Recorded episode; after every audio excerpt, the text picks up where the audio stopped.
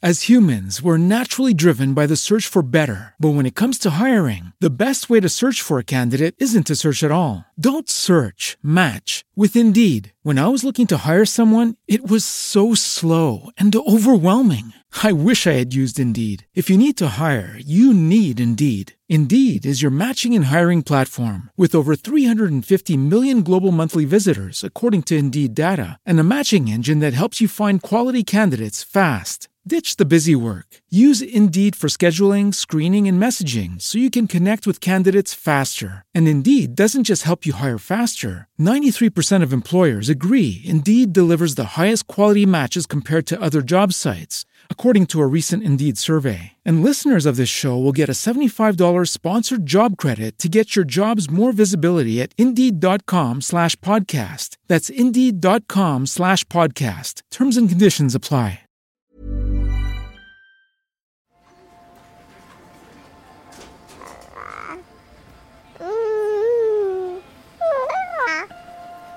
Moi, j'ai laissé mon nom de famille. Euh, notre fils porte le nom de, son père. Les origines, c'est autre chose. hein. C'est pas que un nom, c'est pas que une langue, c'est c'est aussi beaucoup, beaucoup de choses. Ces éléments culturels, les nôtres qui sont précieux, euh, ceux de l'autre, euh, il faut considérer que c'est la même chose que moi, quoi. Ils ignoraient que ce serait aussi dur que ça, je pense. Ouais, ils doivent vivre un enfer. Pourquoi tu m'as jamais aimé T'aimer Mais qui a dit que je dois t'aimer C'est qu'il s'agit de déconstruire l'existant pour créer du nouveau. Et le nouveau, c'est la parentalité. Bienvenue dans mon cabinet. Je suis Mathilde Bouichou, psychologue clinicienne spécialisée en périnatalité. Je reçois, j'accompagne des femmes, des hommes, des futurs parents, des couples aussi, autour de toutes les questions euh, qu'ils peuvent se poser sur euh, leur parentalité, leur devenir parent. Euh, Ça peut aller lorsqu'ils s'interrogent sur leur désir d'enfant, aux difficultés qu'ils peuvent rencontrer pendant la grossesse, aux questions d'infertilité, au parcours de PMA, et puis aussi autour de toutes les questions éducatives qui peuvent se poser avec leurs enfants.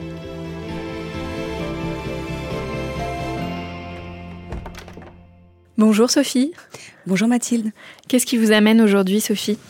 Alors, je suis là parce qu'on va parler ensemble de la famille multiculturelle et des questions, des réflexions qu'elle nous amène à nous poser sur l'éducation, l'enfant, la parentalité.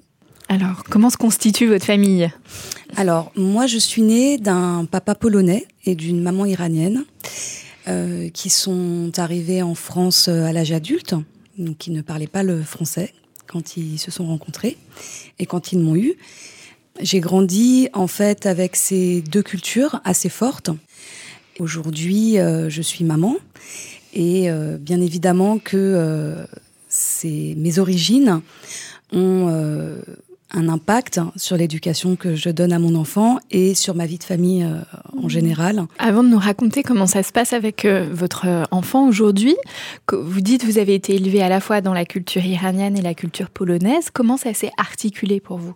C'est vrai que je suis plus proche de la culture de ma mère parce que bon bah c'est ma mère, elle m'a beaucoup parlé en persan. Euh, je suis allée beaucoup en Iran. Vraiment euh, dès l'âge d'un an, c'est un pays que je connais bien.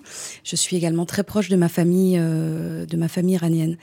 Du côté de mon père, c'était un peu compliqué parce qu'il y a eu euh, un peu un rejet de ses origines déjà lui. Donc c'est vrai que du coup, ça a répercuté aussi sur nous. Mais c'était quand même assez présent. C'était quand même assez présent parce que c'est une langue qui parle. Ce sont des traditions euh, qu'il a euh, toutefois perpétuées euh, à son arrivée en France. Et j'ai aussi toute ma famille polonaise, notamment ma grand-mère qui est encore là et qui venait nous rendre visite. Mais c'est vrai que j'étais plus à l'aise avec le pays de ma maman. Vous aviez l'impression que dans le quotidien finalement de la vie de famille, la culture iranienne avait plus de place, en tout cas prenait plus de place ou était plus représentée que la culture polonaise Alors oui, je dirais que c'était plus représenté, notamment par le- la langue, Mhm. car je ne parlais pas le polonais, alors que je parle le persan, notamment par les traditions, les fêtes, je me sentais quand même beaucoup plus proche. Elle était plus représentée cette partie-là, et c'est aussi parce que ma mère avait envie vraiment de, de voilà de, De la transmettre. de la transmettre, Euh, et puis aussi par les voyages. Euh, on allait quand même tous les deux ans en Iran, euh, y passer des longs mois, donc euh, oui, je dirais que j'étais plus à l'aise aussi avec euh, cette culture-là. Plus, je me sentais plus proche de cette culture-là. Tout à fait. Mm. Ce sont deux cultures avec deux religions différentes. Comment les choses se sont aménagées autour de cette question-là de la religion? Ma mère est musulmane et mon père catholique. Euh, j'ai toujours eu le Coran et la Bible à la maison. Ce sont deux livres euh, saints que j'ai toujours euh, fréquentés, auxquels je suis habituée. Néanmoins, mes parents m'ont toujours euh, ils pratiquaient ces deux religions, mais ils m'ont toujours, ils nous ont toujours euh, laissé euh, libres face à la religion. Ma mère ne mangeait pas de porc, ne, enfin ne mange toujours pas de porc. Mon père oui, donc il y avait du jambon dans le frigo parce que euh, euh, c'était euh, c'était pour elle normal aussi. Elle a beaucoup accepté euh, la culture de mon père et vice versa. Donc il y avait vraiment, c'était très très ouvert, euh, c'était euh, très très libre. Donc les deux, les fêtes religieuses étaient fêtées dans les deux religions, par exemple? Oui, du coup, on fêtait Noël, même si c'était pas du tout euh, la tradition de ma mère. Donc, il faisait d'une façon complètement euh, folle. Euh, Il n'y avait pas du tout d'histoire de Père Noël, tout ça. Mais elle tenait à cœur le 25, le 24 et le 25 de faire la fête. En Pologne, c'est très important Noël, c'est la Saint-Nicolas. Pour lui, c'était très important. Donc, on le faisait tout comme on faisait le nouvel an iranien avec des amis, voilà, et mon père participait aussi. euh. il y avait vraiment un échange, c'était très fluide, euh, et vraiment la volonté euh, de nous donner euh, toutes ces billes-là, toute cette richesse-là à deux, sans qu'il y ait de conflit en fait là-dessus. Quand vous avez grandi, comment les choses se sont aménagées pour vous entre ces deux cultures? Alors il y a eu un moment fort de ma vie d'adulte, enfin il y a eu deux moments forts de ma vie d'adulte. Il y a eu le décès de mon père qui m'a fait prendre conscience que, bah, n'étant plus là, j'avais plus de prise avec cette origine et que ça commençait à devenir difficile pour moi parce que une partie de ma famille était en Pologne, ma grand-mère notamment, avec qui j'avais gardé contact, mais c'était plus pareil parce qu'il y avait plus ce lien, notamment la barrière de la langue parce que moi je ne parle pas le polonais. Donc euh, ça a été une première, euh, des premiers questionnements où je me suis dit mais mince. euh, il est parti, qu'est-ce qu'il te reste à part ton nom de famille, euh, euh, comment tu vas gérer. Donc il y a eu déjà une volonté de me réapproprier cette culture, qui est passée par une demande de confirmation de ma nationalité polonaise, donc vraiment par des démarches administratives. L'autre euh, moment a été la naissance de mon fils, où je me suis posé la question en fait de, de l'héritage et de la transmission de cette culture. Pour le côté iranien, c'était assez évident parce que bah, ma mère est toujours là et elle, elle le garde, elle lui parle en persan. Moi-même, je lui parle en persan. Mais du côté polonais, il fallait vraiment que j'ai une prise pour pouvoir euh, lui transmettre euh, cet héritage-là pour moi qui est très très important. Donc j'ai décidé d'apprendre le polonais parce que euh, une culture c'est aussi une langue et il fallait vraiment que je puisse faire ce pont entre moi et ma famille en Pologne, même si on parlait l'anglais. La langue, c'était vraiment important pour moi. Donc euh, voilà, ça a été euh, des rites, on va dire, de passage, mais très forts symboliquement, mais qui m'ont permis aussi vraiment de me réapproprier cette culture et de pas la laisser partir.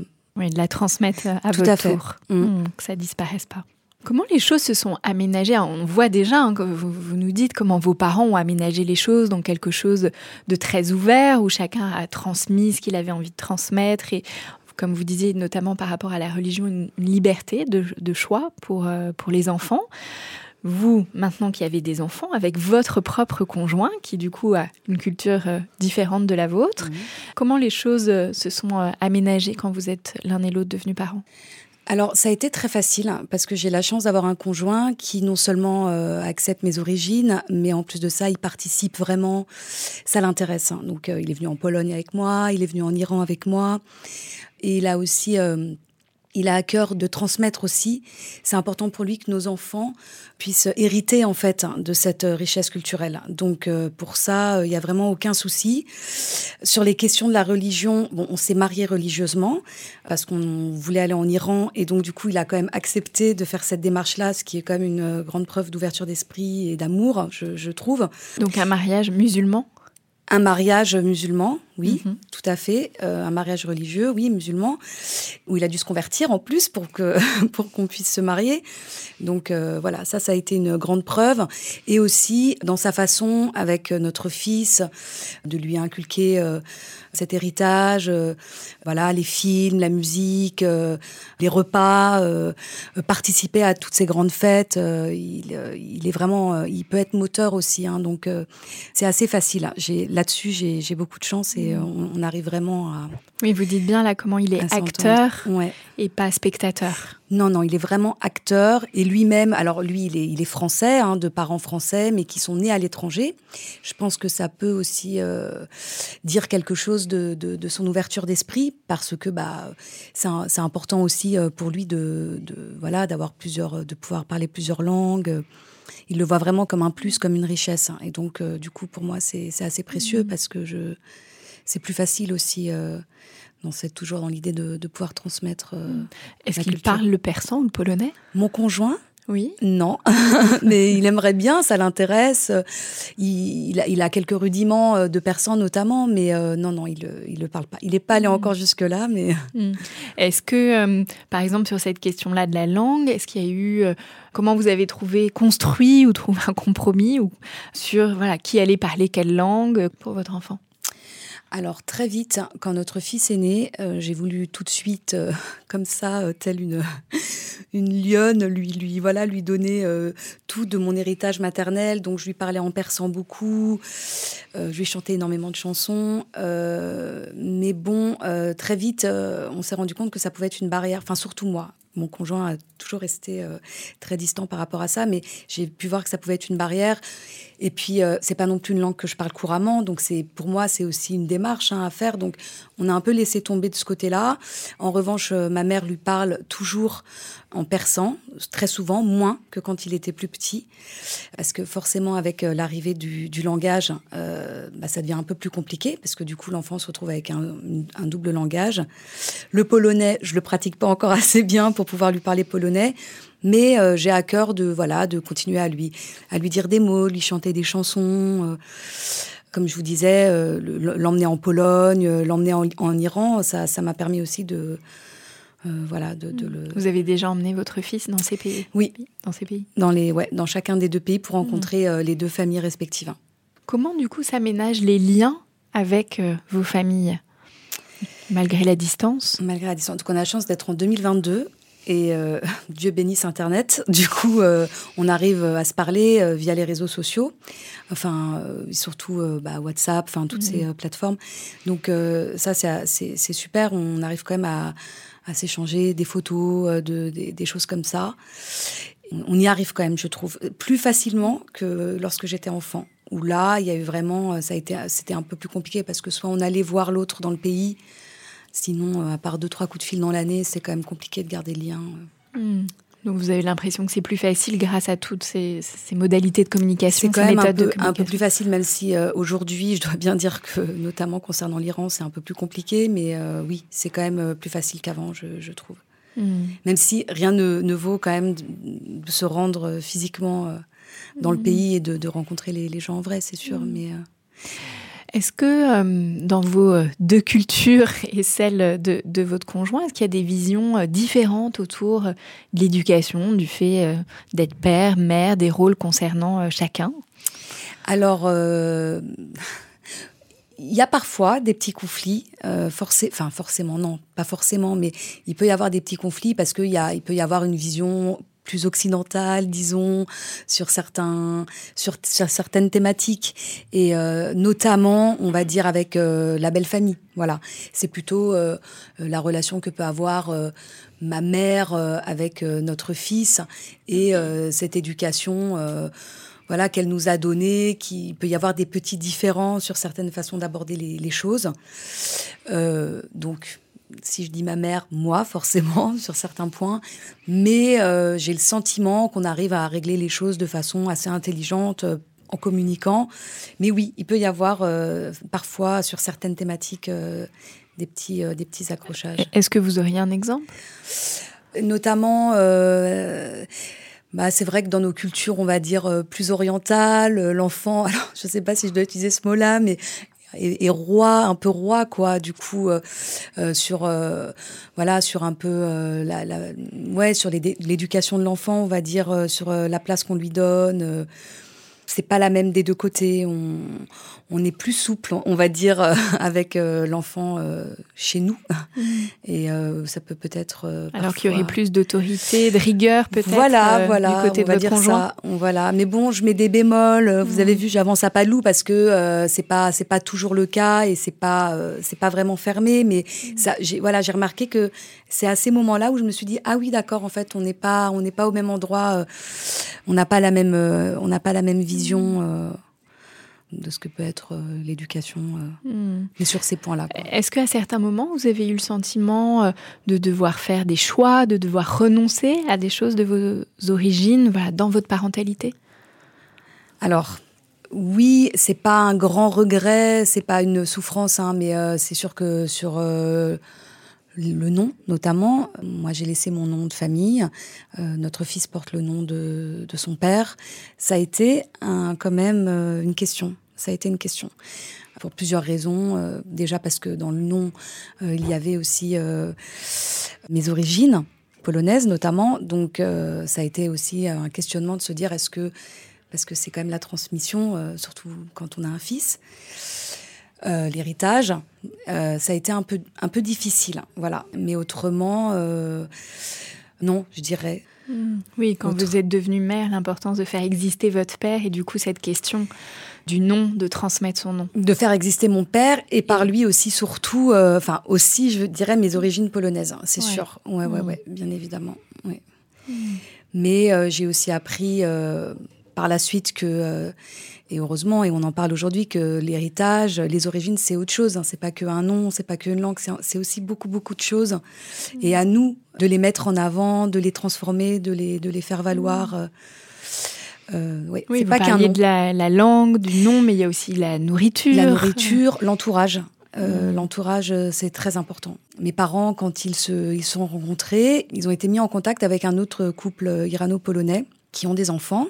Et on a été très vite très proches, on se voyait tout le temps, on faisait beaucoup de fêtes ensemble, beaucoup de soirées ensemble. Et euh, on continue aujourd'hui à se voir. Hein. Voilà, donc ça c'est un exemple. Euh, mmh. C'est ça qui restera plus tard. Et euh, je me dis aussi parfois que on a des enfants, donc on, est toute une bande de, de, copines là comme ça, cousines, je sais pas comment on dit, amies irano-polonaises, et nos enfants se voient. Et je me dis, je sais pas, peut-être que les enfants, nos enfants se verront.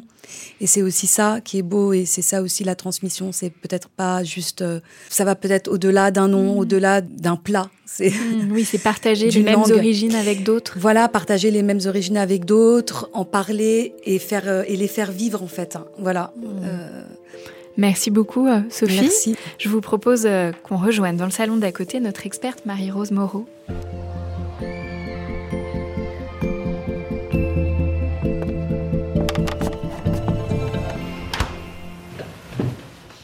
Bonjour Marie-Rose Moreau. Bonjour Mathilde.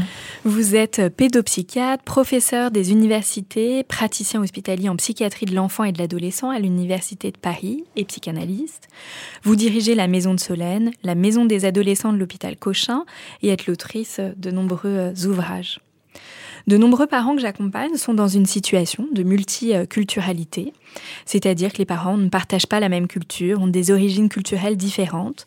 Cette situation suscite bien souvent de nombreuses questions. Comment faire vivre chacune des cultures, que transmettre à l'enfant, comment trouver des compromis, construire un nouveau modèle familial? Quels enjeux, difficultés, mais aussi atouts ça peut être euh, pour les parents euh, autant pour les parents que pour les enfants. Autant de questions que nous allons euh, aborder ensemble avec vous, euh, Marie-Rose. Tout d'abord, Marie-Rose, qu'est-ce qu'on appelle aujourd'hui la famille multiculturelle pour vous? Alors la famille multiculturelle, j'ai été d'ailleurs très fascinée par le récit de, Sophie. Elle est multiple. Hein, parce que par définition, multiculturelle, ça veut dire que les parents, la mère, le père, vont avoir des, histoires et des parcours langagiers euh, différents. Mais euh, comme on le voit, euh, on peut avoir, on peut être né simplement dans un autre pays méditerranéen ou du Maghreb, et puis voilà, et puis on a émigré en France ou on est né en France de ses parents qui viennent d'immigrer, et là. Juste, on, change de monde, bah, éventuellement de religion et de langue, mais c'est deux. Il y en a deux. Par exemple, quelqu'un qui vient euh, d'Espagne qui rencontre quelqu'un qui vient euh, d'Autriche. Bon, et ils se, trouvent en France, ils font des enfants, euh, donc qui ont ces qui ont ces deux histoires. Mais c'est souvent beaucoup plus riche que ça encore. Hein. C'est-à-dire que déjà parfois dans son histoire, par exemple si on vient du Maghreb, on peut déjà avoir plusieurs langues, plusieurs euh, euh, plus, avoir déjà euh, bougé en fait, soit à l'intérieur du pays, soit avoir plusieurs langues, parce que par exemple en Algérie il y a plusieurs langues, mmh. ou au Liban, hein, si on prend le Liban, magnifique pays multiculturel. Donc, mais il y en a plein des pays. Si on prend, je m'occupe des, des familles migrantes et de leurs enfants, comme vous l'avez dit à la maison de Solène et euh, je, reçois des familles, des familles euh, d'Afrique de l'Ouest par exemple, alors qui sont parfois déjà métissées, hein, parce que euh, la maman vient de la maman vient d'Afrique de l'Ouest, le papa de Côte d'Ivoire. Alors c'est pas parce qu'ils ont tous les deux la même couleur de peau qu'ils sont pas métissés, ils sont métissés. Ils hmm. parlent pas du tout la même langue. Parfois ils utilisent le français comme langue comme langue véhiculaire, comme langue de la maison. Euh, mais, euh, mais par ailleurs, euh, le, papa, peut-être, il parle l'udula.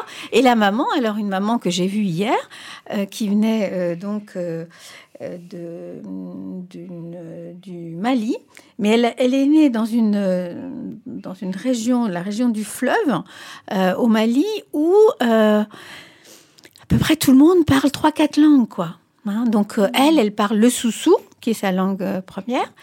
Euh, et donc la culture Soussou, hein, qui est très, très, très belle et très, très, très ancienne, enfin comme plein de cultures. Mais, euh, mais elle, elle, connaît très bien euh, le bambara, qui est la langue véhiculaire. elle a, il se trouve que sa mère était, avait des commères, comme on dit, des femmes soninké, avec qui ils ont élevé les enfants, donc elle parle très très bien le soninké. Et puis elle parle une quatrième langue, euh, je ne me, souviens même plus laquelle, mais une autre langue mandingue. Donc elle parle quatre langues, cette maman. Elle a à peine été à l'école, mais elle parle quatre langues. Et se pose la question du français, d'ailleurs. Hein. Quand elle est arrivée ici, elle aurait pu apprendre le français comme elle a appris les trois autres langues. Là, à, l'intérieur de la maison, sa maman lui parlait sous-sous. Mais après, dès que voilà, dès que quelqu'un ouvre la porte, euh, eh bien, Soninke, Bambara, etc. Bon, et, et, donc, et le français, elle me dit, vous savez, euh, ça rentre pas le français. Et je dis, mais pourquoi ça rentre pas le français? Elle me dit parce que le français se croit plus important que les autres langues.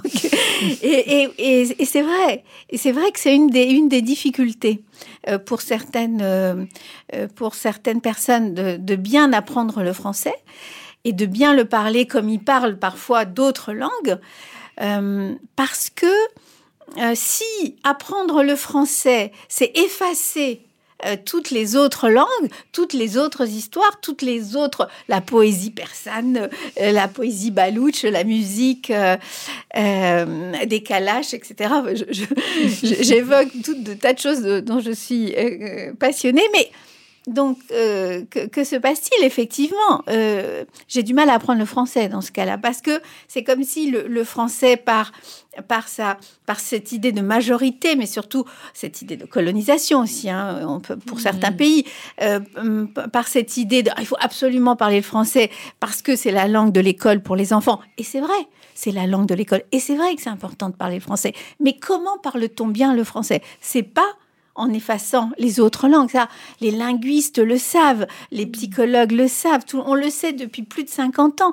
Mais on, continue à dire ah oui mais c'est compliqué un enfant de parler plusieurs langues. Alors c'est vous, c'est pour ça que j'écris tant de livres. Vous disiez j'en ai écrit, mais parce que il y a de y a des tels préjugés, mais des préjugés qui sont néfastes.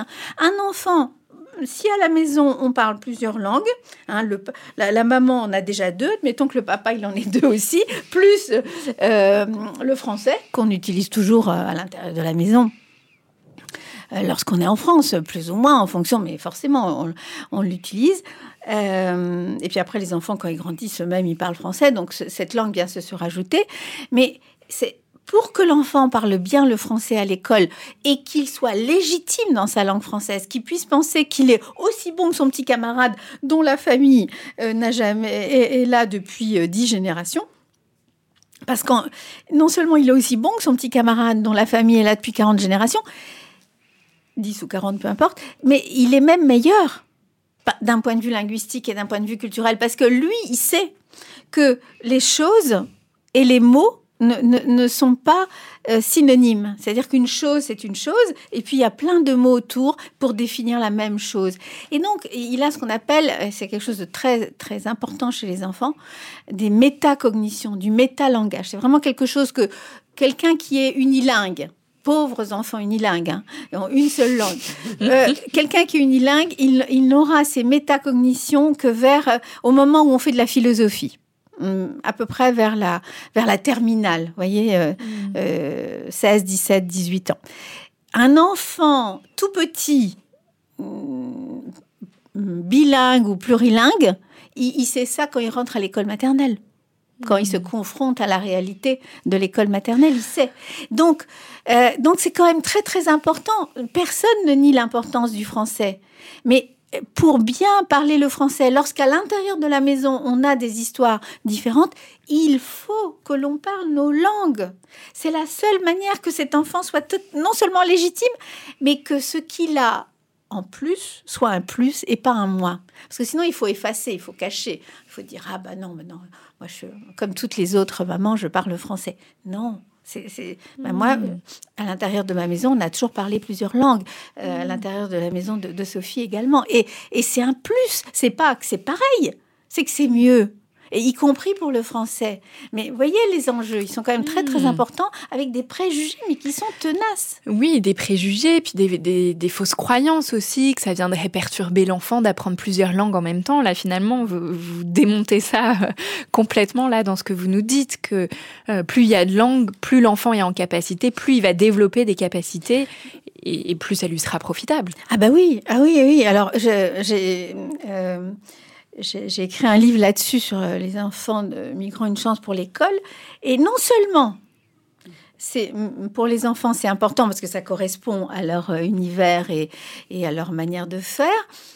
Euh, mais en plus, pour les autres, ceux de la classe où lui, il est, cet enfant, savoir que cet enfant-là, il parle l'espagnol et, et l'arabe dialectal du Maroc, eh bien, et que cet enfant qui a leur âge d'ailleurs, hein, euh, il, il, est capable de dire euh, de nommer un objet dans plein de langues, eh bien ça, ça aide aussi les petits Français autochtones euh, qui, qui, ont tant de mal à imaginer de parler d'autres langues. Hein. Vous savez, on dit, euh, je sais pas pourquoi en France, on n'est pas bon globalement en anglais, on n'est pas bon dans les langues étrangères. Alors il y a des tas d'histoires qu'on raconte sur le français, il aurait telle ou telle difficulté phonologique, alors que le russe, lui, il peut tout prononcer.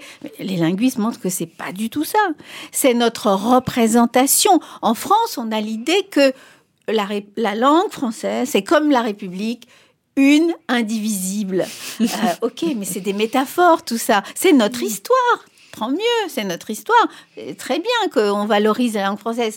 C'est un trésor. Mais en aucun cas, il faut qu'elle soit unique et en aucun cas, elle, m'empêche de parler une, seconde langue. Ce qui m'empêche de bien parler une deuxième, une troisième, euh, etc., c'est justement les métacognitions. Et c'est la représentation de moi comme locuteur, c'est-à-dire mon rapport à la langue. Si moi, je me dis enfant que quand je parle l'anglais, quand je parle le japonais, etc., ça m'ouvre des univers et puis je suis légitime pour le faire. Et puis ça ne m'enlèvera pas le fait que je suis un petit français, le fait que je suis absolument capable de parler le japonais ou l'arabe. Eh bien, à ce moment-là, euh, je l'apprendrai si ça m'intéresse les mangas et, d'aller au Japon. Et pareil, si ça m'intéresse de voyager dans le monde, j'aurai à cœur d'apprendre l'anglais, par exemple, pour pouvoir communiquer avec les uns et les autres. Donc, c'est la représentation qu'on a de soi, locuteur. Mmh. Et être locuteur, d'une langue, c'est bien sûr souvent accéder, comme on le disait d'ailleurs, comme Sophie le disait très bien, euh, aux grands-parents, euh, quand c'est sa famille, ou même, euh, je sais pas, si je suis passionnée de calligraphie arabe, ben voilà, je vais pouvoir, ça m'ouvre ça, ça m'ouvre des tas de choses. Mais mm. c'est un instrument, une langue, c'est pas, c'est pas non plus la, langue, elle ne résume pas l'ensemble euh, d'une culture hein, ou d'un monde, mais c'est quand même un superbe instrument. Et, d'ailleurs, pour les enfants euh, de migrants, qui eux aussi sont bilingues, plurilingues, ça c'est mon travail à moi, et euh, malheureusement, on dit beaucoup, beaucoup, beaucoup de bêtises sur leur parcours langagier, et on les étudie très, très peu également. Et, donc souvent on dit ah mais non mais ils sont pas vraiment bilingues parce qu'ils ont ils ont pas accès à l'ensemble de la langue. Ils ont par exemple juste mm. ils savent parler de la cuisine et puis des sentiments avec leur mère. Alors, Ce qui serait le cas de votre fils par exemple qui parle un peu mais peut-être pas dans tous les domaines. oui, oui le persan. Mais ça mm. mais, c'est mieux que moi qui ne le parle pas. C'est, oui, c'est toujours, c'est toujours ça. C'est, toujours ça. La, théorie des seuils, elle est totalement dépassée, hmm. la théorie des seuils. Euh, on, dit, euh, il y a deux grandes théories euh, qui ont été intéressantes en leur temps, mais qui ne sont, dont on sait que ça fonctionne plus comme ça. C'est la théorie des seuils, c'est-à-dire que pour que le bilinguisme soit une bonne chose, il faudrait être au-dessus d'un certain seuil. Je ne sais, pas pourquoi on a pensé ça à un moment, mais en tous les cas, c'est pas vrai. Hein. Toutes les expérimentations linguistiques montrent que même, encore une fois, je reprends l'exemple des enfants de migrants qui vont parler que par secteur mm. hein. euh, certaines langues. Et eh ben, c'est quelque chose qu'ils ont en plus. Et la deuxième théorie, c'est par immersion. Mhm. C'est-à-dire qu'on pense qu'il suffit qu'on ait des petits poissons, on nous met dans un bocal. Le bocal, il est jaune, on parle la langue jaune. Le bocal, il est rouge, on parle, on parle la langue rouge. Non, c'est pas comme ça. On n'apprend pas les langues par immersion. On apprend les langues parce qu'on a envie de communiquer dans la langue. Ma, mère, elle parle surtout le kabyle. J'ai envie de parler avec ma mère. Eh bien, je vais apprendre le kabyle. Peut-être pas tout. Peut-être, je vais peut-être pas apprendre à, déclamer de la poésie, mais je vais apprendre ce qui me permet de parler avec ma mère sur un autre mode. Mmh. Euh, et euh, donc, c'est, quelque chose de très actif, l'apprentissage de la langue. Et donc, encore une fois, alors je parle bien des langues avec lesquelles on a un lien. Parce qu'il y a une période, je me souviens, je voyais beaucoup en consultation des parents qui venaient me demander des, conseils. Ils me disaient, voilà, on veut que notre enfant alors dans des classes sociales favorisées qui savent l'importance euh, des, langues et de la multiplicité des langues, il, me disait, voilà, je, voudrais parler en anglais à, mes enfants. Euh, et donc vous avez dit que le bilinguisme c'était très très bon pour les enfants, donc euh, vous me confirmez que je peux leur parler en anglais. Alors je leur disais, mais faites comme vous le sentez, bien sûr, hein, mais faites comme vous le sentez, parce que c'est d'abord de la mm. communication, c'est pas. Mais, mais justement, c'est de la communication. Ne, pensez pas que vous euh, ne vous transformez pas en professeur d'anglais à l'intérieur de la maison, parce que là, ça va pas aller. D'abord, vous, vous n'aurez jamais la, la possibilité de, de, dire euh, tout ce que vous voulez dire à votre enfant en anglais. Et puis, euh, la communication, c'est du plaisir partagé, c'est des échanges. C'est vraiment pas que des apprentissages. et en France, on a une on a une sorte de, les parents et l'école euh, et une sorte de préoccupation excessive pour les apprentissages. C'est bien sûr quoi de plus important pour un enfant d'apprendre, mais, mais, mais, mais, mais pas, euh, mais pas à tout prix et pas dès le début comme ça. Il faut, il faut lui laisser le temps euh, d'avoir envie d'apprendre à, à, cet enfant. Donc euh, voilà. Hein. J'entends des, des, parents qui peuvent dire aussi la difficulté quand les deux membres du couple ne parlent pas la, la, langue. En tout cas, si on reprend votre exemple, Sophie, vous parlez le persan, pas votre conjoint, de la difficulté du coup de parler à son enfant dans sa langue d'origine alors que ça n'est pas la langue euh, sociale de l'école, de la vie quotidienne, on va dire. Que, comment là les choses euh, se se font, s'aménagent? Alors, euh, oui, elles s'aménagent. On peut avoir envie de transmettre ça, mais que ça, puisse être finalement compliqué. Alors, je ne crois pas que c'est compliqué. C'est compliqué dans, nos têtes de parents, hein, parce que on échappe rarement. Les parents échappent rarement, ils, le disent, hein, à, la hiérarchie des langues. Hein, c'est-à-dire se dire, euh, euh, ben, par exemple, admettons que je parle le papa parle l'arabe libanais, la maman parle l'espagnol, et puis à l'extérieur, on parle le français. Et il y a toujours une hiérarchie qui va se faire, même dans la tête des parents. Euh, alors, des fois, on se met d'accord sur, oh, le plus important, c'est le français. Mais même à l'intérieur, entre l'espagnol et l'arabe dialectal ou l'arabe euh, littéraire du, du, Liban, il va y avoir une hiérarchie. Et c'est souvent une hiérarchie, on, peut l'imaginer. Hein. C'est toujours, par exemple, la, langue la, plus proche du français qui est considérée comme la plus importante. Il y a des hiérarchies presque qu'on n'ose même pas se dire. Mais, euh, mais, mais, mais, sérieusement, ça pose aucun problème. Si le, si le papa euh, quand il est lui en train d'avoir un moment d'échange plus particulier avec l'enfant, euh, voilà, en train de jouer au football, en train euh, d'aller à la piscine, je sais pas quoi, ou même en train de faire la cuisine, et puis ce jour-là on fait un, un, qui parle en, libanais, ben, et même si la maman elle comprend pas, D'abord, euh, on va comprendre. Mais au sein du couple, il peut y avoir des mm. enjeux un peu d'exclusion, d'avoir l'impression finalement de mettre l'autre parent à l'écart. non, bah, l'exclusion, c'est psychologique, mm. ce n'est pas mm. linguistique. Franchement, si vous, êtes, si vous parlez pendant une demi-heure ou même cinq minutes, hein, parce que c'est souvent du switch, hein, on parle une langue puis on change. Euh, et que vous dites ah ben tiens je vais te raconter l'histoire de ton grand-père quand la première fois euh, j'ai été pêché avec lui et qu'il le raconte en arabe et que la maman, elle, elle comprend pas, on peut éventuellement lui traduire après si on veut, mais quel est le problème? Quel est le problème? On est obligé d'être toujours ensemble avec l'enfant? Ben non, c'est pas un diktat. Hmm. Enfin. Et d'ailleurs, on l'est pas, ceux qui hmm. parlent euh, la même langue. On est toujours en train de. Exactement le père et la mère en train de, de, partager à trois. Mais non, c'est pas comme ça la vie. Euh, la vie familiale, c'est pas comme ça. Donc, et la vie familiale, quand, quand à l'intérieur de la maison, il y a plusieurs langues, mais il y a plusieurs langues. C'est ça la réalité. C'est ça la non-exclusion. Parce que si on fait autrement, si on décide de parler en français ou si on décide de parler en espagnol, euh, parce que quand même c'est un peu plus proche du français que l'arabe, enfin, ce qui n'a pas de sens, ça, eh ben, on exclut, c'est là où on exclut. Au nom de la non-exclusion, on exclut. Euh, j'ai souvent entendu dire des choses comme ça. Mais non, bien sûr que non. Et vous avez déjà été dans une famille libanaise où on mélange toutes les langues et on commence, comme dit une de mes amies, euh, en fonction. Alors, ça, c'est une blague, hein, mais on, commence euh, en français parce qu'on parle de sentiments, en anglais parce qu'on parle de travail, en arabe parce qu'on parle, etc., etc. Enfin, Donc, chaque domaine a sa langue. Mais, mais ça, c'est chaque famille fait comme elle l'entend. Et puis, on parle un petit peu d'arménien pour, pour être un peu, pour dire, voilà, voilà euh, attention, euh, on vient de, là-bas aussi. Il se passe rien. Le switch, c'est bon pour les enfants. Pourquoi c'est bon? Parce que ça correspond à la réalité.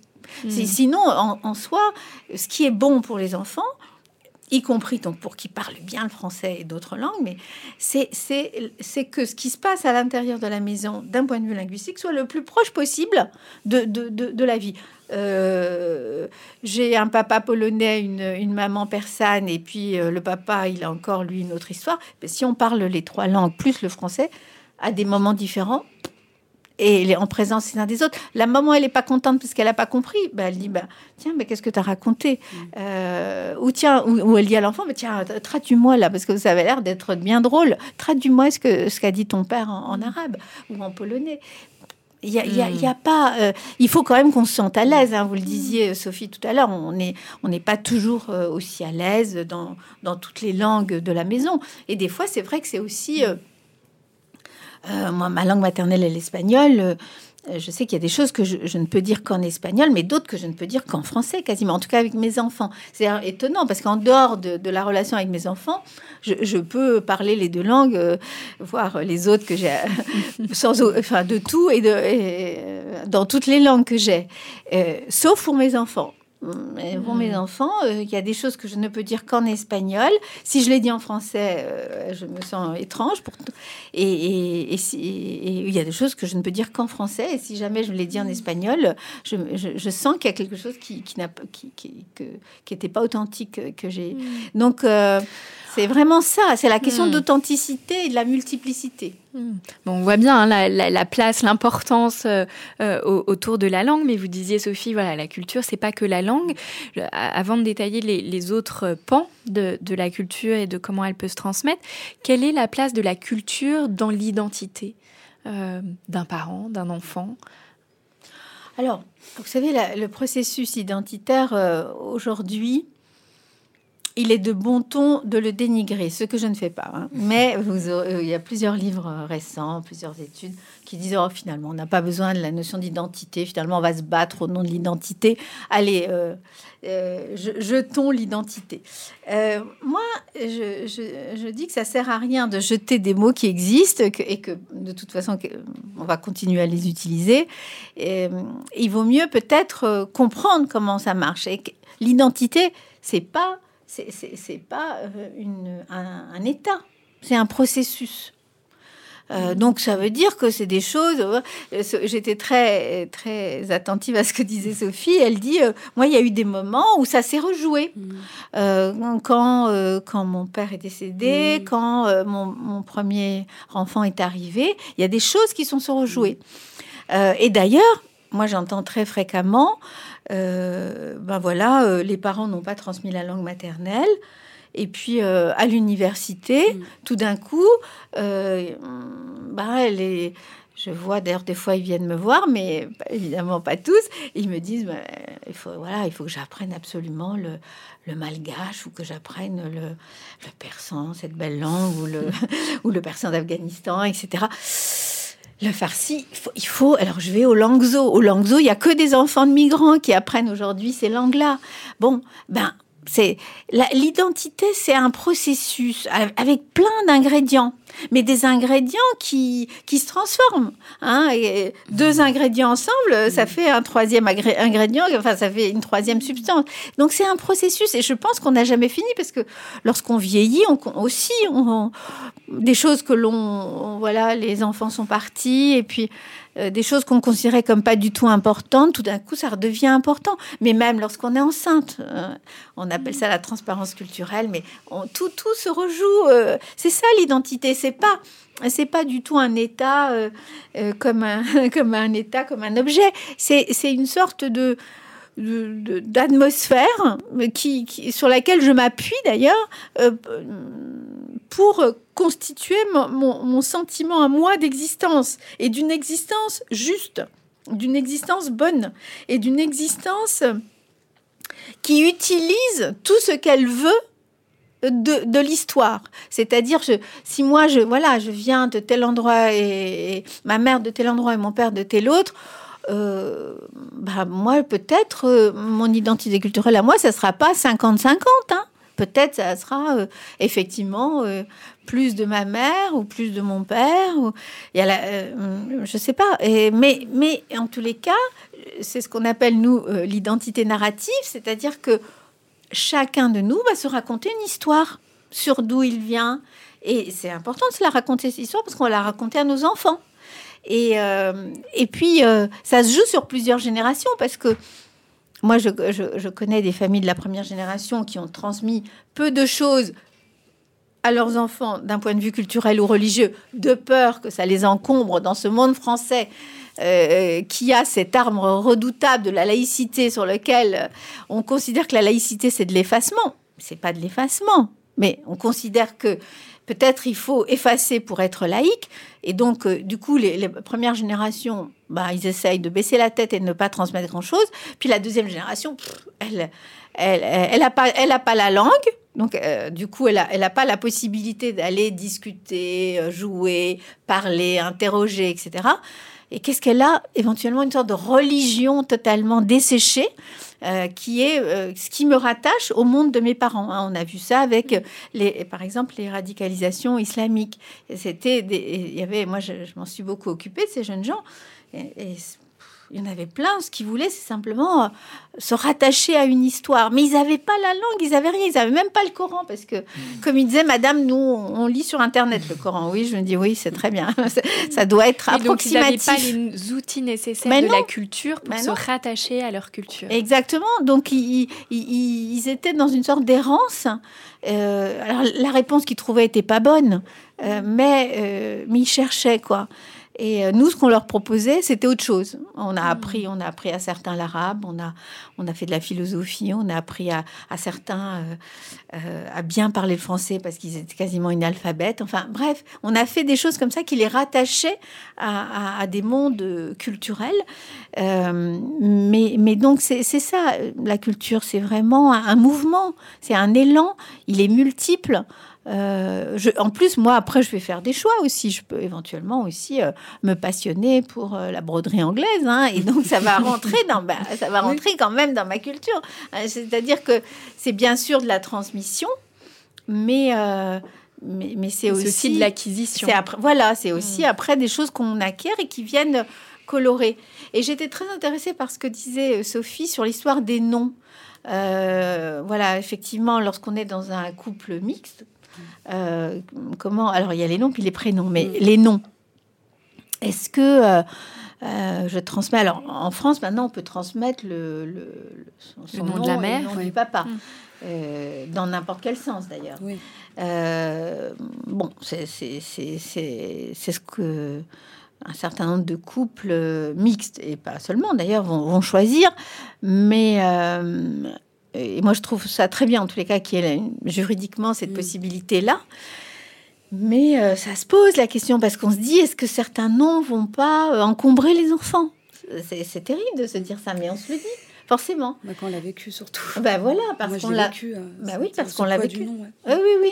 Et en même temps, oui, oui, c'est ça, le poids du nom. Et on peut dire la même chose pour le prénom.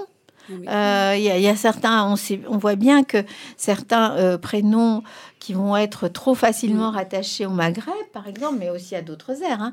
Euh, donc le, le- le poids du nom ou le poids du prénom, certains prénoms, on va essayer, donc euh, certains, certains parents vont choisir de prendre des prénoms euh, qui sont pas trop connotés euh, du point de vue de l'origine, parce que on connaît la- les discriminations, les, ce qu'on appelle les petits traumatismes, les petites discriminations du quotidien. On ne sait pas prononcer votre nom, euh, on ne sait pas prononcer votre prénom, euh, etc. Euh, donc, hein. J'ignore, Oui. pas ça, mais, mais en même temps, euh, ça, ça n'effacera pas l'histoire. Donc, euh, c'est toute une discussion à avoir, je pense. Ça n'effacera pas l'histoire. Le fait que. euh, donc, vaut, mieux être capable finalement de, faire de, ce, nom, de ce prénom, quelque chose de, bon. Personnellement, mon instituteur m'a changé mon prénom. Je m'appelle Maria del Rosario. C'est le nom que ma mère m'a donné, mon père.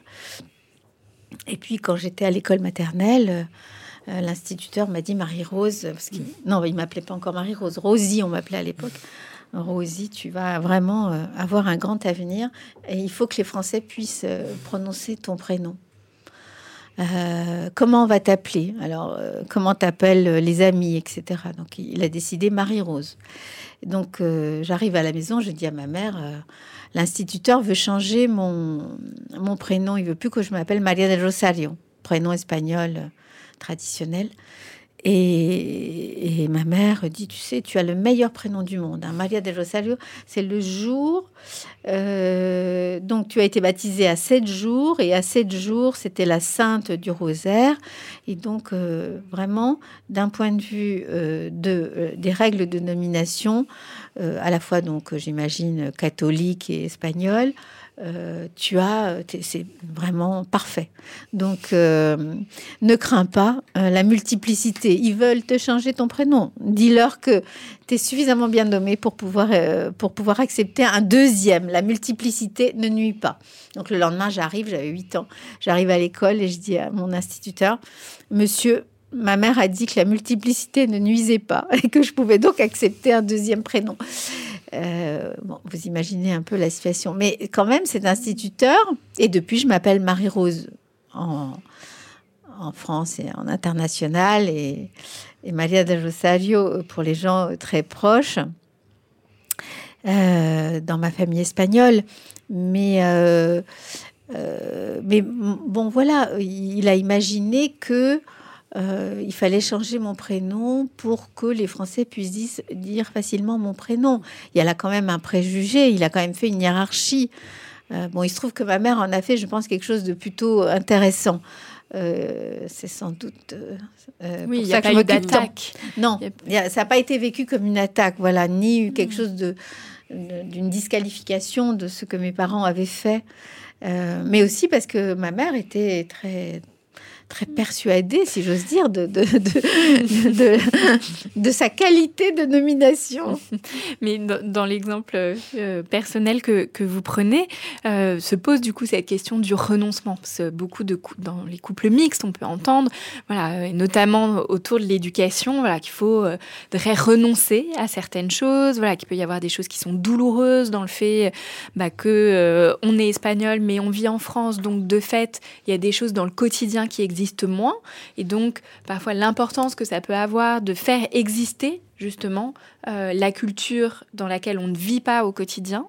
Euh, comment les choses, euh, quels sont du coup tous ces enjeux pour ces couples mixtes quand ils deviennent parents? Alors, les, enjeux sont, multiples et puis ils dépendent de l'âge des enfants. Mm. Hein, parce que euh, ça commence par la nomination, euh, puisqu'on fait autour de la grossesse. Après, il y a éventuellement la, circoncision, mm. euh, comment on fait avec les enfants, comment on, les, on leur parle, comment on les éduque. et puis après, je vous dis pas quand les enfants grandissent et quand ils deviennent adolescents. Hein, ça devient plus complexe à chaque fois. Mais... Déjà, tous ces sujets sont des sujets potentiellement compliqués et de tension ou de différences. Euh, et donc là, quand s'ajoutent ces différences culturelles, ça peut accentuer Non, je, Crois que ça, je crois que ça accentue pas. Euh, ce qui accentuerait, c'est euh, qui, ce, qui, ce qui provoque de la vulnérabilité, ça nous on l'a beaucoup étudié, et donc de la complexité, c'est quand justement il y a une dissociation entre le dedans et le dehors. C'est-à-dire quand on, on admettons que quelqu'un renonce à tout dans un couple mixte, on renonce à tout en se disant voilà, on fait comme les Français de 40 générations, on fait tous pareil.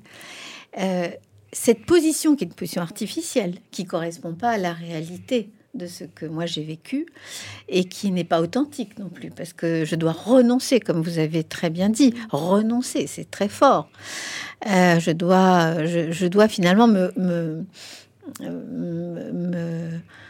considérer que je ressemble à l'autre et j'abrace tout ce qui tout ce qui est différent. Et donc euh, euh, c'est là où les enfants perçoivent des incohérences, ils perçoivent de la honte, ils perçoivent de, des blessures d'estime de soi. Hein. C'est-à-dire si, euh, euh, si, si, mes parents euh, me transmettent pas l'histoire de l'Algérie ou la langue arabe dialectale ou la langue kabyle, c'est que c'est pas bon ou c'est qu'ils ont honte, ou c'est que c'est moins bien que le français, etc., etc. Et tout ça, c'est faux. et sauf que moi, enfant d'une famille euh, migrantes, par exemple, ou expatriées, hein, puisque non, on peut, quelles que soient les raisons pour lesquelles on change de pays, euh, eh bien, je, je, c'est en fait des paramètres qui vulnérabilisent les enfants. Mais ce qui vulnérabilise les enfants, c'est pas de le transmettre, c'est pas de transmettre des choses multiples, c'est de ne pas transmettre certaines choses ou de faire des secrets, par exemple. Euh, donc, vous voyez, si moi je m'expatrie, admettons que je vais travailler aux États-Unis euh, je vais pas me poser la question. Je vais transmettre le français à mes enfants. Pourtant, je et j'ai envie qu'ils apprennent l'anglais et l'américain. Mais je, me, en principe, je vais parler français à la maison, puis ils iront, ils apprendront l'américain euh, à l'extérieur.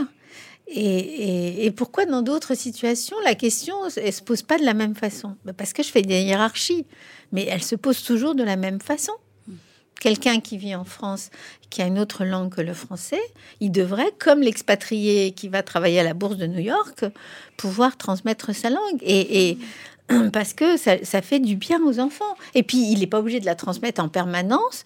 Il n'est pas obligé de la transmettre comme une enseignante ou un enseignant. Il la transmet comme il veut. Mais en tous les cas, il transmet une représentation bonne de cet univers-là. Euh, nous, on a fait des études et c'est ça qui compte. Bien sûr, ça compte d'apprendre la langue de ses parents, mais le facteur le plus important pour les enfants, en termes de, ressources, en termes de compétences, en termes de, force pour les enfants, c'est une représentation positive de, ce qu'il y a derrière, même si à la limite ils le connaissent pas, mais ils, savent qu'il y a tout un monde et que c'est bon et que c'est aussi bon que le monde français, qu'il n'y a pas de hiérarchie entre ce monde espagnol, ce monde mm. marocain, etc. Là, on parlait du coup beaucoup, vous, avez beaucoup parlé de la transmission de la langue euh, dans la culture et qu'on voit bien qu'il peut y avoir plein de langues et donc plein de cultures différentes qui vont euh, cohabiter, coexister, se nourrir les unes les autres. Qu'est-ce qu'il en est de la religion, qui est mm. quand même une autre dimension culturelle? Pratiquer deux religions, je ne sais pas si on pourrait dire impossible, mais c'est compliqué. Il y a souvent quand même quelque chose d'un choix et peut-être d'un renoncement qui se pose. Euh, euh, là aussi, je ne pense pas de renoncement. Mm. Mais mais, mais, mais, vous avez raison. Alors, euh, il y a des choses qui sont un peu plus faciles que d'autres. Il y, a quand même des gens très inventifs. Il y a des familles qui inventent des choses drôles. voilà, fêter Noël d'une manière d'ailleurs tout à fait, comme vous le disiez mm. aussi, Sophie, un peu. Mm, pas du tout catholique, si j'ose dire. mais bon, c'est Noël quand même. Parce que pourquoi? Parce que oui, la religion, c'est pas la culture. C'est des processus différents et, des mondes différents. Mais quand même, la religion, surtout lorsqu'on n'est plus dans, son, dans, sa, dans sa religion euh, d'origine, c'est aussi un mode culturel en réalité. Hmm. Hein. Euh, donc. Euh, oui, la, religion fait partie de la culture. En tout cas, peut être un pan de la culture, une dimension de la culture. Oui. C'est pas la culture, mais ça non, peut être une pas la. Voilà, c'est ça. C'est pas la culture, mais mais il y, a toute la sociabilité qui va avec. Hein. C'est-à-dire, hmm. je sais pas si je vais à l'église ou au temple, je vais aussi euh, après l'église euh, manger un gâteau avec euh, je ne sais pas qui, et puis à Noël, etc. Donc il y, a, tous les rituels qui, vont avec, et c'est le moment où je peux éventuellement parler ma, ma langue d'origine avec mes copines et que les enfants entendent ça aussi. donc, mais ce que je voulais dire, c'est qu'effectivement, de temps en temps, c'est des choses complexes. Euh, euh, par exemple, euh, si on reprend autour de, l'islam, non seulement il y a des choses difficiles, mais il y a aussi des préjugés, quoi. Et donc, si vous avez un des membres, un, des, je me souviens par exemple d'une histoire d'une une française donc de tradition catholique mais pas pratiquante qui s'est mariée avec un jeune afghan musulman pratiquant, mais pratiquant sur un mode un peu social, mais pratiquant quand même, euh, d'autant plus pratiquant d'ailleurs depuis qu'il était en France. Hein. Euh, et donc, euh, ils ont décidé d'avoir un enfant et peu de temps avant d'accoucher, je me souviens combien elle s'est posé la question de savoir. Tout d'un coup, elle s'est dit, mais c'est ça va être inadmissible, enfin impensable pour moi que cet enfant soit circoncis, par exemple. Sauf qu'elle n'y avait pas pensé avant. Euh, c'est pas quelque chose qu'ils avaient pu en discuter avant. C'était comme ça, parce que pour elle c'était une mutilation, mais vous voyez, c'est parce que c'était pas dans sa tradition. C'est pour ça que mmh. c'était. Hein. Et donc, c'est ça a été dur. Il a fallu en discuter. Le, le, jeune homme, le papa, euh, que finalement a renoncé, alors qu'au début il a dit que c'était vraiment la seule chose qu'il voulait transmettre, mais que ça, c'était pas discutable. Et puis euh, quand il a vu les faits sur euh, la maman, il a renoncé. Lui, il a renoncé, mais c'est et, et, quand il a renoncé, là, il s'est dit mais quand même, qu'est-ce que ça veut dire, quoi, d'exiger de, un renoncement, alors qu'il y a plein de gens par ailleurs qui vont le faire pour euh, des tas de raisons. Donc, c'est complexe et là aussi, c'est un peu dynamique, quoi. C'est-à-dire mmh. que c'est, on est des êtres, on n'est pas que des êtres de culture et de religion, on est aussi des êtres affectifs, quoi. Donc, euh, c'est tout se mélange un petit peu. Mais en tous les cas, c'est vrai que chaque famille mixte, avec des religions mixtes, euh, doit inventer un peu euh, sa manière de faire. Alors, ça dépend euh, si je tiens beaucoup, quoi. Si, si, si il y, a des, il y en a qui vont, par exemple, des pères ou des mères qui vont tenir énormément à la transmission. Alors évidemment, il y a un rapport de force. Le, métissage, c'est quand même un rapport de force à un moment donné. Mmh. Hein. Il y a un point que Sophie a évoqué, c'est la question de la place des familles d'origine et des liens. Euh, et là, vous dites bien voilà, comment les outils modernes de communication vous aident, euh, vous, Sophie, à, maintenir ces liens. Euh, comment là, voilà, les choses s'aménagent sur, sur, cette question Alors oui, alors moi, nous, on a fait beaucoup d'études sur, sur la manière dont les migrants, d'abord ce qu'on appelle les projets migratoires, puis aussi après comment les migrants gardent des liens avec le pays d'origine. Premières études que j'ai fait, je pense que ça fait 30 ans maintenant. Et donc au début, par exemple, on demandait aux familles, euh, alors euh, combien de fois par mois vous téléphonez à votre famille Oh, une fois par mois. Ou... on dit, oh là là, c'est bien et tout. C'est-à-dire que il y avait cette idée que c'était difficile et que, et que donc euh, euh, on pouvait presque quantifier. Euh, aujourd'hui, avec WhatsApp, pour ne nommer que ça, mais bon, il y en a d'autres, il y en a qui mangent, ils mettent le WhatsApp au milieu mmh. et puis pendant des heures, ils discutent. Alors, d'ailleurs, l'autre jour, une de mes patientes, elle disait c'est un peu trop, hein, ma mère, elle me contrôle. Hein. c'est une, jeune, une, jeune, une jeune femme, très jeune femme. Euh, et euh, oui, c'est un peu trop parce que là, il n'y a plus de raison, par exemple, de ne pas euh, manger ensemble tous les jours. mais si justement, je n'ai pas envie de faire comme ça. donc, mais en tout cas, ça a révolutionné. Hein, ça Et puis ça, avant, il y a eu les, les télévisions par satellite, là, qui ont aussi permis d'avoir des liens. Parce que c'est pas seulement le lien avec la famille, c'est déjà très important, mais c'est aussi c'est aussi le lien avec le, contexte. On sait ce qui se passe. Ouais, la parabole, on disait la parabole. On disait la parabole. on disait la parabole avant de dire Internet parce que c'était c'était ouais, c'était la parabole. Et maintenant, c'est Internet. Mais donc, euh, oui, vous voyez, vous pouvez savoir ce qui se passe aujourd'hui en Iran, dans la ville de, votre mère. Vous pouvez savoir ce qui se passe en Afghanistan, dans la ville de votre père, etc. Euh, et vous entendez une langue qui n'est pas toujours votre langue, hein, parce que ça peut être une langue véhicule. La, la, langue arabe parlée par euh, Al Jazeera, c'est pas la langue dialectale euh, des familles migrantes ou des familles expatriées, mais en tous les cas, je, je pense que ça a totalement modifié. C'est impressionnant. C'est-à-dire que maintenant, je pense que les problématiques deviennent transnationales, quoi. Parce qu'avant, vous quittiez votre pays et puis euh, le pays continue à changer. Vous étiez, euh, vous, vous, restez, vous, vous restez avec une idée, voilà, vous restiez avec une idée de comment ça se passe. Comment on fait les mariages euh, en Inde? Bon, bon, entre-temps, ça a beaucoup changé quels seraient vos conseils pour euh, les familles multiculturelles quand ça se passe mal, quand la, multiculturalité pose un problème?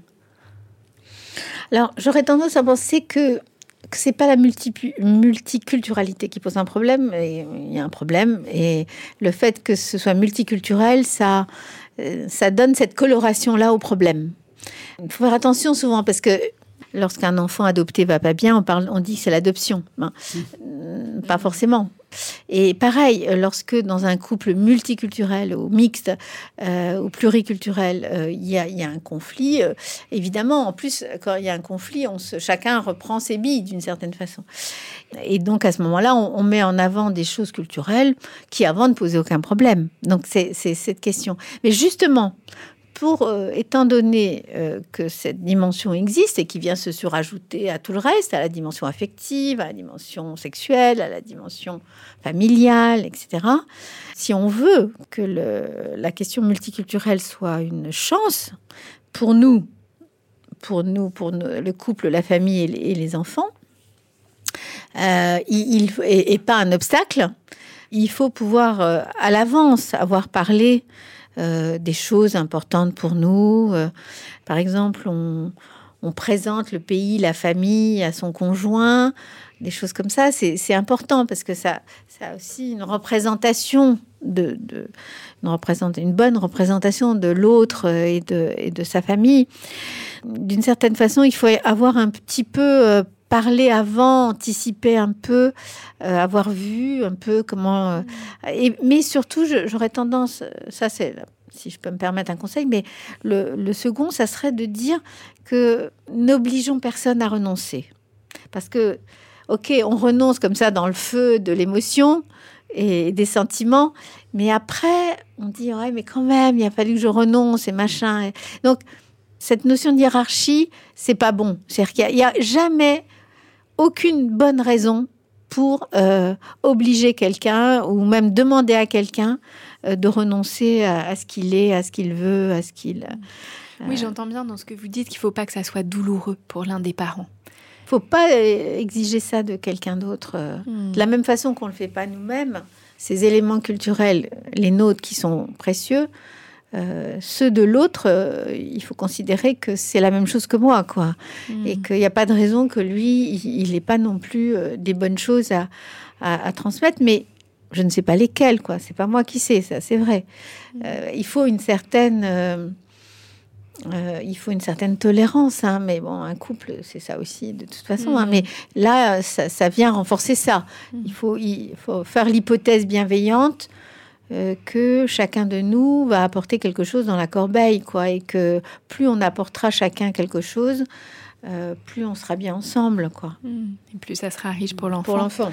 En tout cas, on l'a vraiment entendu, euh, Sophie, euh, dans votre histoire, comment, euh, avec votre conjoint, voilà, vous disiez, il est acteur, euh, et comment il s'intéresse, et comment aussi vous, vous lui avez fait découvrir, partager, comment vous partagez vos, vos cultures d'origine avec lui. En tout cas, voilà, dans tout ce que vous nous avez dit, Marie-Rose, hein, voilà, c'est cette question de la, la communication, du fait de, de construire et de faire finalement de cette multiculturalité vraiment euh, un plus euh, pour, euh, pour soi, pour le couple et pour, pour l'enfant.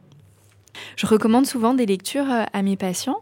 Marie-Rose Moreau, qu'est-ce que vous auriez envie de nous, nous recommander?